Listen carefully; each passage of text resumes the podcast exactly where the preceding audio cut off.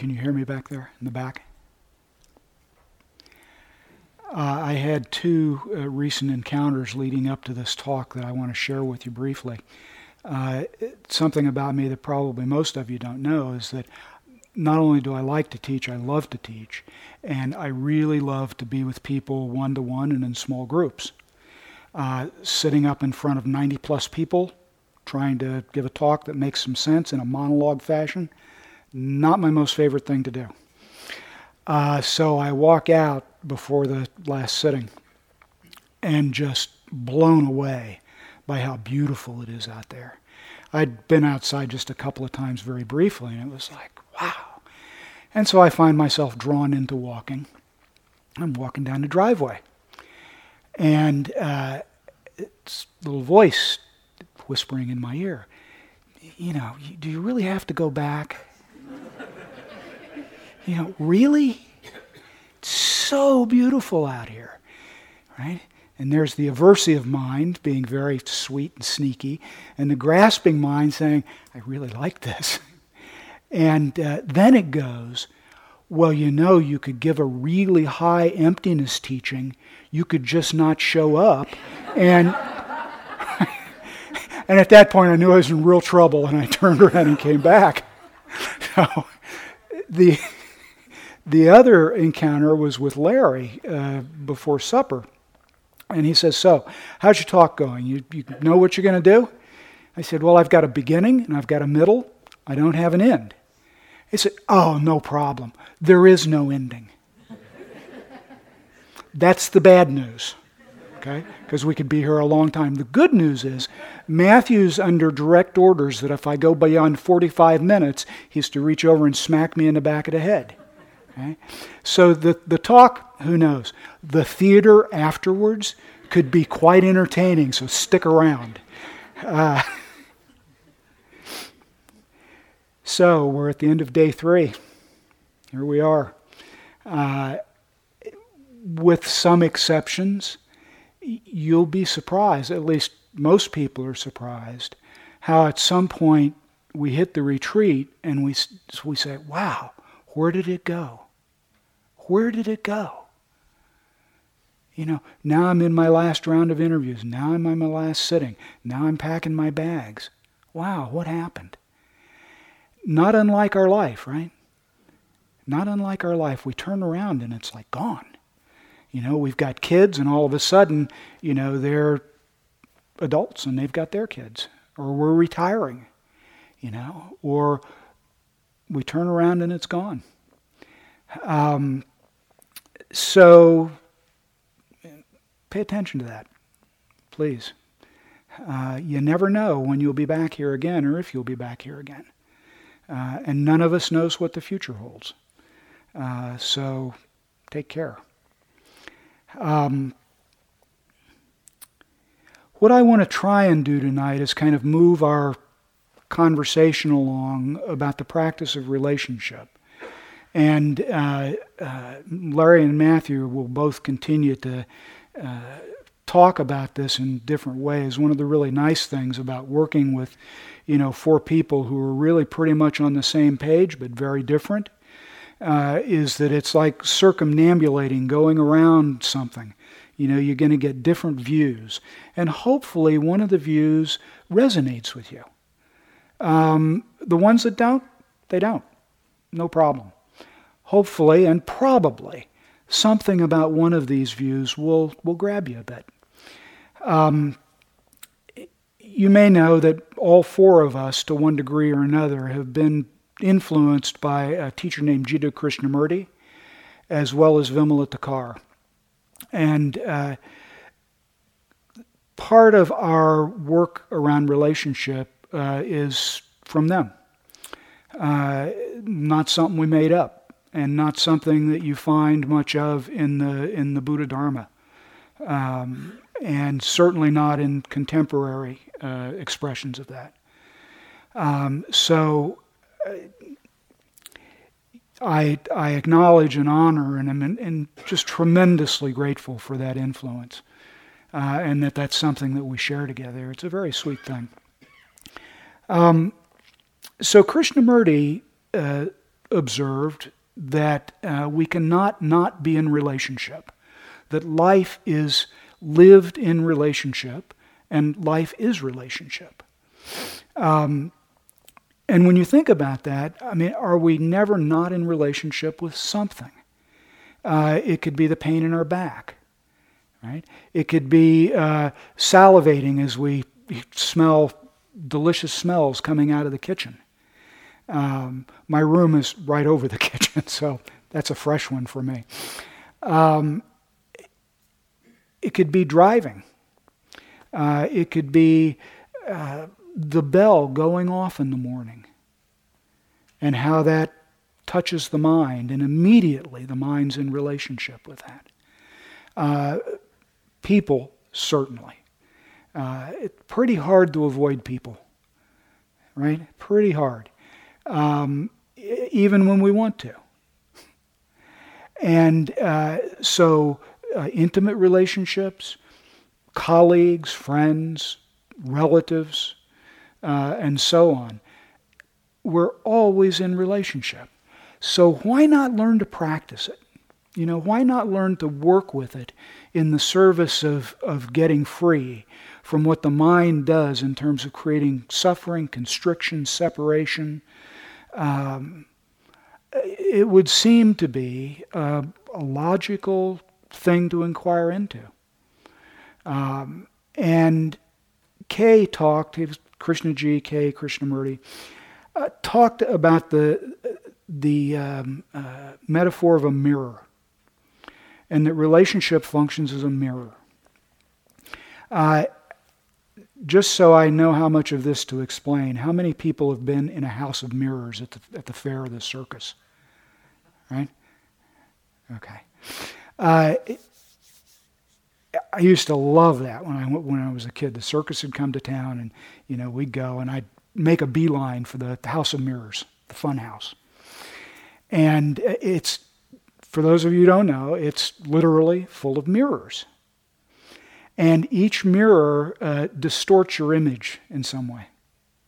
So I stand in front of the mirror, all of a sudden I'm like this.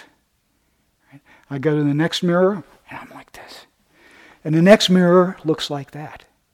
And the next mirror, I'm good from here down, but from here up, it's like, eh.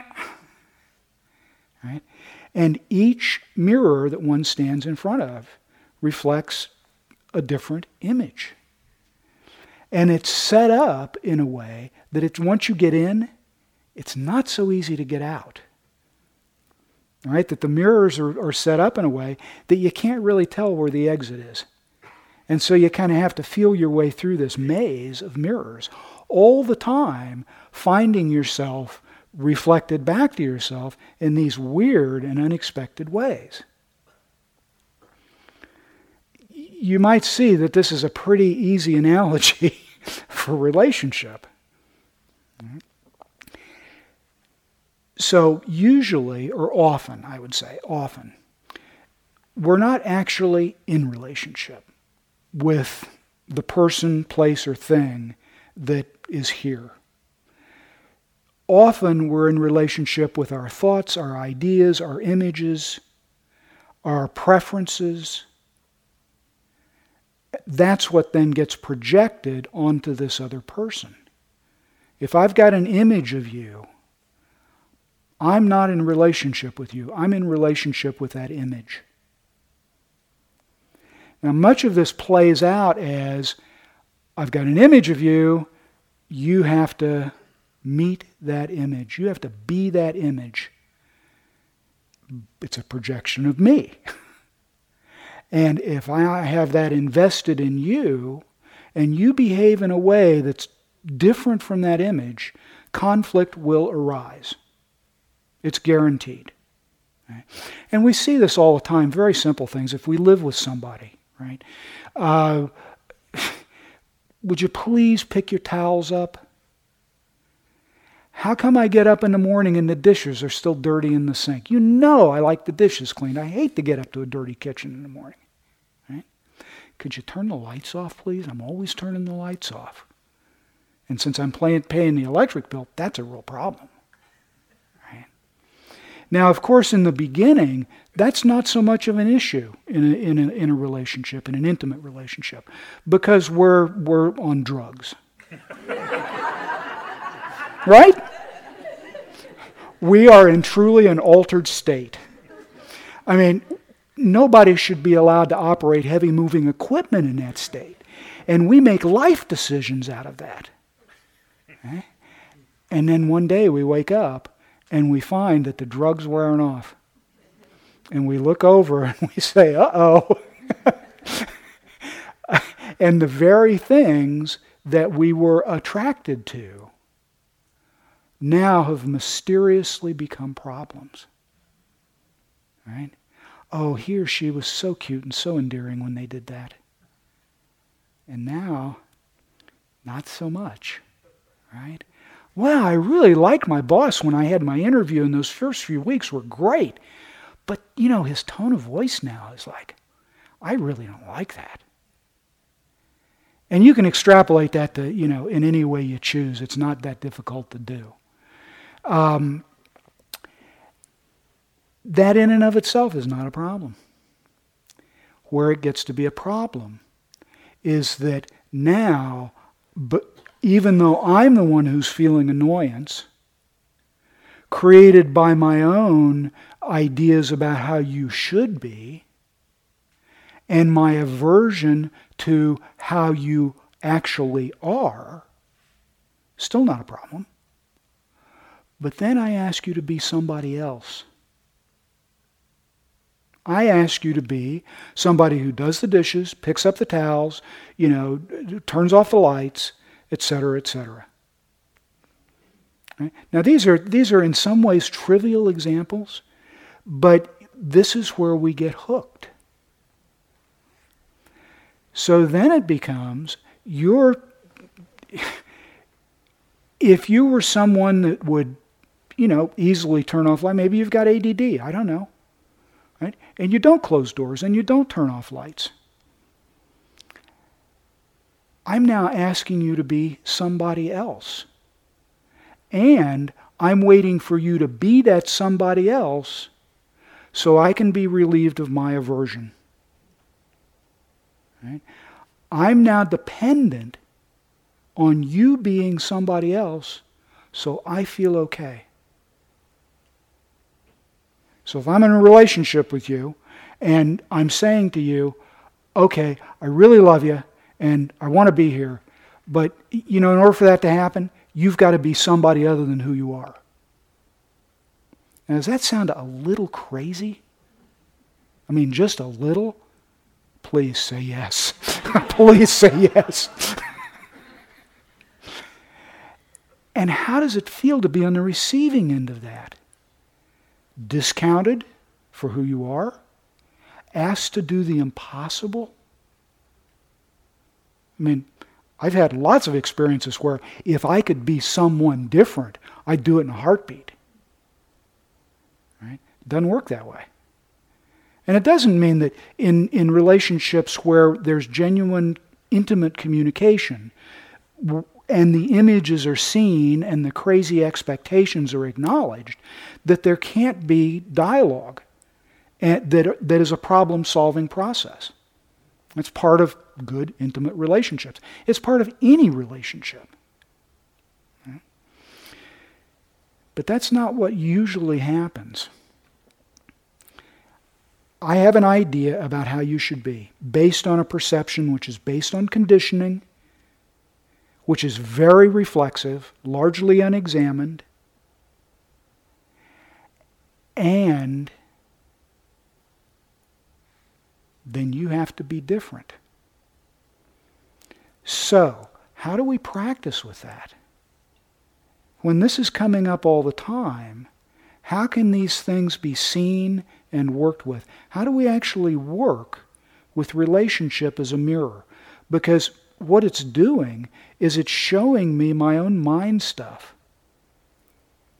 Right, now this is just this is just a perspective, okay? If it seems like it makes sense, wonderful. If it doesn't, something else will. Okay? This is a perspective. The way it touches the teachings of the Buddha is this is about chitta. This is about the third foundation of mindfulness. This is about what goes on up here. It's not just happenstance that that's one of the four foundations of mindfulness, which underlies all Buddhist practice. So this is about a way to work with chitta, with the stuff of the mind. So how do we do that? One of the things that we've been doing, um, hmm. so your job is to remind me that I'm about to take a diversion here, okay? And that I want to get back to how to work with this. Um, and I forgot what the diversion was, so it doesn't really matter. but stay alert. oh, she's good. She's good. All right, I made the right choice. Uh, we've been spending a lot of time with this breath body work, right? All of these practices are what one might call second order conditioning. We've taken, we're, we're taking this sort of normal, conditioned human mind, which, if you pick up any newspaper, you know it's not working out so well right? I mean, it's a mess out there. And this is the mind that's running the planet amok. So we're taking that sort of normal conditioned human mind and we're offering it a way to begin to organize itself, stabilize itself, begin to understand itself in a way. This is work. I mean, this takes tremendous effort. Not sort of a, you know, a militaristic writ, but it takes real persistence and genuine courage. It's one of the reasons I said, sit still, don't move. And what will happen as a result of that? A kind of natural resilience, a kind of endurance, and a kind of real gentle courage will grow up out of that. You know, you won't be quite so blown away by every itch and tickle that you feel you gotta, you know, immediately move to, reflexively not out of wisdom, out of aversion. And so wisdom begins to grow. This is a second order of conditioning. It's not what the Buddha finally points to, but he says it's absolutely foundational. What Matthew was talking about, about shamatha. You know, a way to train and develop the mind so it's really fit to do this work. And we find that if we if we're working with relationships, if we're if we're really seeing how thought operates, we're looking at how we're actually living, a kind of natural order emerges out of that. We see what works and what doesn't work, and we have some understanding about that. And then the work is, am I living my understanding? And there's a lot of action in there because getting some understanding is not that hard. Often living genuine understanding is a steep challenge because it almost inevitably means a chip away from the ego, the way I want it. Okay? So, what the Buddha is talking to, finally, is the absolute, the unconditioned, the deathless, whatever you want to call it.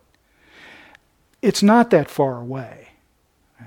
I mean, the, the fact that everyone is hearing right now without effort, that's awareness. That's the deathless. That's the unconditioned. That you wake up out of the middle of a fantasy while you're sitting, that moment of waking up, that's the unconditioned. You can't chase it, you can't make it up, you can't understand it. And it happens. So part of this, this second order conditioning is to provide the foundation so the mind actually begins to appreciate and can open into what the Buddha's ultimate teachings are about the absolute. And we're always moving back and forth. We're always in the world of the relative. This is a bell, this is a stick, I'm a guy, you're a lady. We know that. And if we if we're not clear about that, we have to do other kinds of practices. Okay? Um, so there's the there's this second order of conditioning, and what we've been talking about up to this point is that. The work of relationship is also in this realm. Now I'm back to the fork in the road, right? Um, So I'm in whatever relationship I'm in. I've got a foundation of when I'm sitting and the mind sparks in some way. There's a, there's a, a thought that creates sensations in the body that identify as sad, or sparks in a way that creates sensations in the body that I identify as anger or fear or anxiety. There's the seeing of that and then the intention to turn back to the sensations and the breath. And to, to be with that and to watch that, to begin to really know. Not just, oh, I read about impermanence, let me see what's on the next page. But to really begin to taste that this is, this is tremendously dynamic. And then, no matter what the mind calls it, no matter what label is put on it fear, anger, whatever that's not it. That's a convention from the, from the relative that we can use to communicate with each other. It's like the label on the suitcase anger, fear. Right? Open it up, and it's quite differentiated. There are sensations that are moving, there's heat, there are no sensations in the back, maybe. Right? There's a flushing in the face. That's all moving if you stay, and you're experiencing that already. I mean, everybody has known directly that no single thought or feeling, no single sensation has stayed continuously. Nobody's had a thought that stays. Nobody's had a sensation that stays. Nothing stays. This is the truth of impermanence. And this is what we're learning. It's Matthew will be talking about this tomorrow, but this is the, the bringing together of shamatha vipassana. It really is seeing, and in that seeing, what is true emerges. Right? It emerges naturally. And there's the insight oh, this moves. What I call it is not it. And there's no me doing it. There's no me doing it. And at some point, hopefully, we'll get to this whole thing about the me, because if we really deeply taste impermanence, it permeates everything. You know, which one of those images in the mirror are me? Yeah. Do I decide which thought comes to mind? I've noticed, and I think most of you have, that I'm not deciding how this body ages. Right? I mean, if I was in charge of this, right? 40 year, old, 40 year old guy with 67 years of experience, we're good. Right? Doesn't work that way. It's choiceless, for sure. Right? And it's changing all the time. Pick up a baby picture. You know, I pick up a picture of when I was a little kid with a teddy bear and a trike, and I see a recent picture. It's like, wow, what happened here? you know? So that these, these are moving all the time. There's no thing there from, from a certain point of view, from a certain direct experience. All right, so you see how this moves back and forth between the, the relative and the absolute? I mean, if I say, hey, Matthew, Matthew goes, yeah, Doug. That's the, the relative in action. But if I'm really confused about what this thing is that that label Doug points to, then I start to do all sorts of weird stuff. Like I imagine that I have to defend myself from an insult. What's the self that's defending itself against the insult? On close examination, what is that? So all of these things are coming up in relationship they, they show us the aversive mind. They show us fear. Right? I get cut off in traffic. The body adrenalizes. And the mind jumps in with some sort of story. Usually not a very helpful story. All right? Certainly a sort story that is a source of angst, suffering for this being. The guy in the other car, he's like a block away. And I'm still like, oh, he cut me off. kind of nut, right? When you hear it like that, it's kind of nuts. And, and by the way, this is normal human nuttiness. Right? There's no judgment here. There's no, you know, oh, I should be doing it different. No. no. This is what happens. And when that begins to be seen clearly as the reactive mind, I no longer start to place so much blame out there. Right? I don't I don't worry so much about whether you behave the way I think you should. Because it's got nothing to do with what's going on over here. My business is over here. In some way, given, you know, reasonable parameters. You coming at me with a baseball bat, we're having a different conversation. Right? But that's not what usually happens for most of us. Right? But the body mind reacts. Somebody looks at you funny and it's like, what, you looking at me? yeah, I'm looking. At you looking at and and there it goes, right? Just from that. And we wonder why the world's in such a mess. So this creates some space. Right? When I really begin to see that what this mind is saying about its perception is only a story about a perception and not the truth, my life begins to shift. Can you see how that begins to happen? Is some of this at least a little clearer or as clear as mud? So give me a hand here. Let me, if it's a little clear, let me hear it. Let me see it. Yeah? Okay. And if it's not, let me see some of those.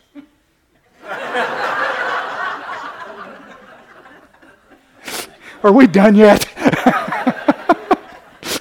Where's Matthew when I need him?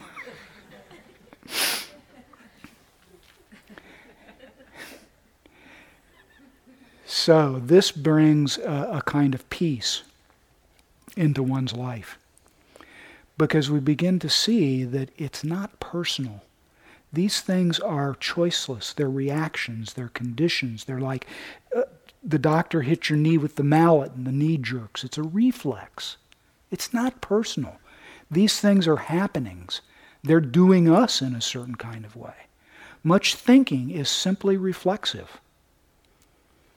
And when we, when we begin to see, not just understand from the eyebrows up, but really begin to see that these th- happenings are simply that choiceless, impermanent, not personal.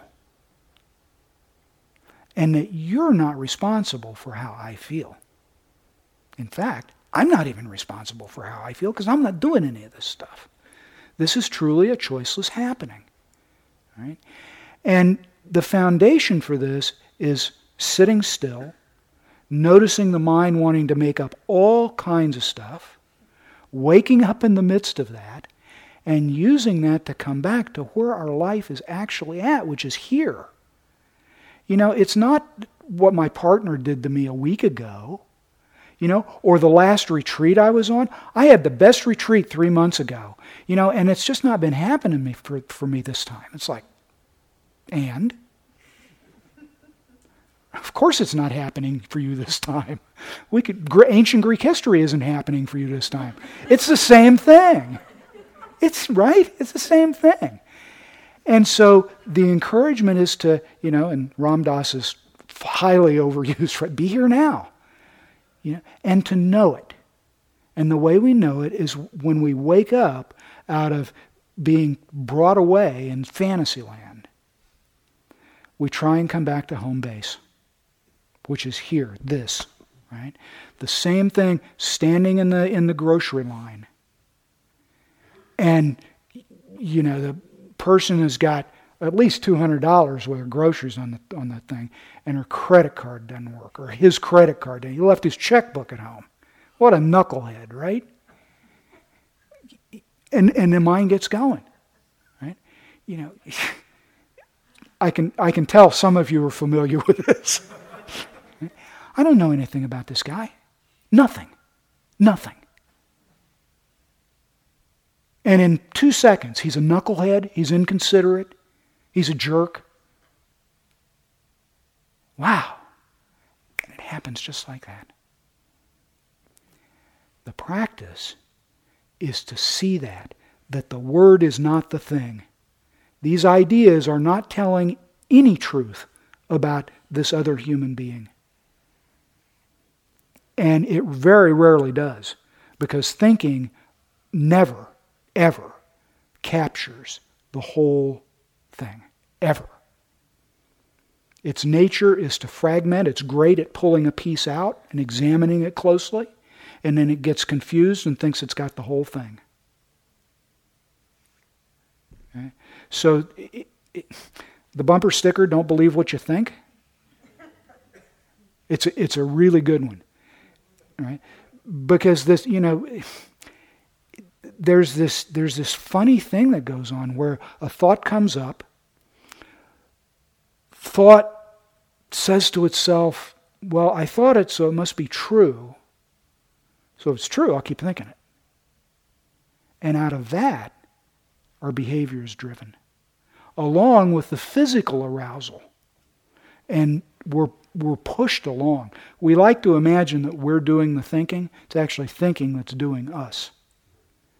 And this work of relationship is a way to create some space and to begin to, to loosen that reflexive link, which, by the way, is extremely powerful.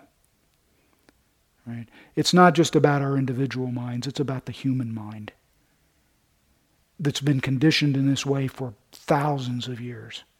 Okay? So you take on this practice, it's no joke. Because it's not just your own mind you're working with, it's the human mind in microcosm. Okay? And, and that's why this work requires the spirit of a long distance runner. Uh, it, you will get, you will definitely get clear insights. You will get moments of great freedom of intimacy where self and other completely drop away. Many of those you'll simply miss because the mind can't believe it's actually opened up in that way. Right? But with some steady attention and work, the mind begins to actually understand, not at an intellectual level, but at a almost a cellular level. This, this tremendous openness that it is you know, we've all had the experience of the, the sort of expansiveness, and we've also had the experience of the contraction. Remember the law of impermanence, right? It, it moves. There was a, a student who went to a teacher and said, So tell me what the truth is. You know, very frustrated, very, you know, motivated. And, and the teacher stopped and looked and said, It just moved. It just moved. Right? So, very dynamic. And so moments of, of spacious calm, and then it's on its way to becoming something else. Everything's on its way to becoming something else. That's both the, the mystery, the joy, the horror to the conditioned mind. Right? So, you know, if you take a if you take a tablespoon of, of salt and you put it in a shot glass and fill it up with water, chug that down, pretty salty. Right? You take that same tablespoon of salt, put it in a five gallon drum. Hardly taste it. Probably won't taste it. That's what much of these practices are about. Our nature is open and spacious. The mind of thinking is constantly setting parameters. And it's the center of that is me. And that never gets questioned. You know, what is that really? Because as long as there's a center, there's a circumference. And much of this work is seeing where the mind sets up these arbitrary limitations. I can't sit like this for another second. You know, if I don't scratch my ear, it'll fall off. I know I have a tarantula sitting on top of my head, absolutely for certain. Okay? I found my first deer tick of the season the other day, and, and for the for off and on the rest of the day, I you know there's a tick on my ear, there's a tick on my cheek. It's like, right? So this is how it goes. And the mind is always setting these limitations. Practice is seeing that, in that seeing. It's in the seeing that the openness begins to occur. It's not what the I does. I can't I can't make this stuff up. I can't understand it and I can't get free. A couple of reasons, right? The I is completely limited. It's an artifact of conditioning. It's made up of images, thoughts, memories. What's there to get free? And there is freedom. And it's in the seeing. Trust the seeing. Come to trust those moments of waking up that you don't do. Come to trust this natural awareness that sees, hears, tastes, and know that whatever's happening is on its way to becoming something else. You like it, you don't like it, hang around. It's changing. And this is a great gift that's been passed down to us. So um, I think I will spare myself the embarrassment and Matthew the need to get up off that chair and smack me by calling this the end of the talk. Can we sit for just a minute together?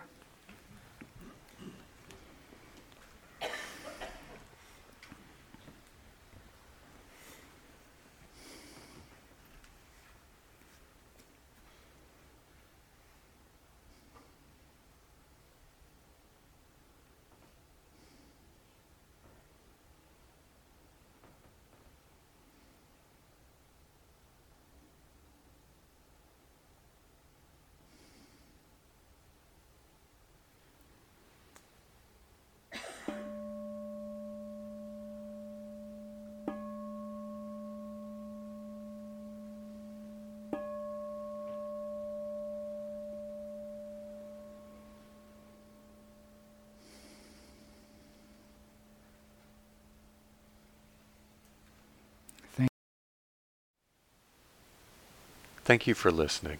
To learn how you can support the teachers and Dharma Seed, please visit dharmaseed.org slash donate.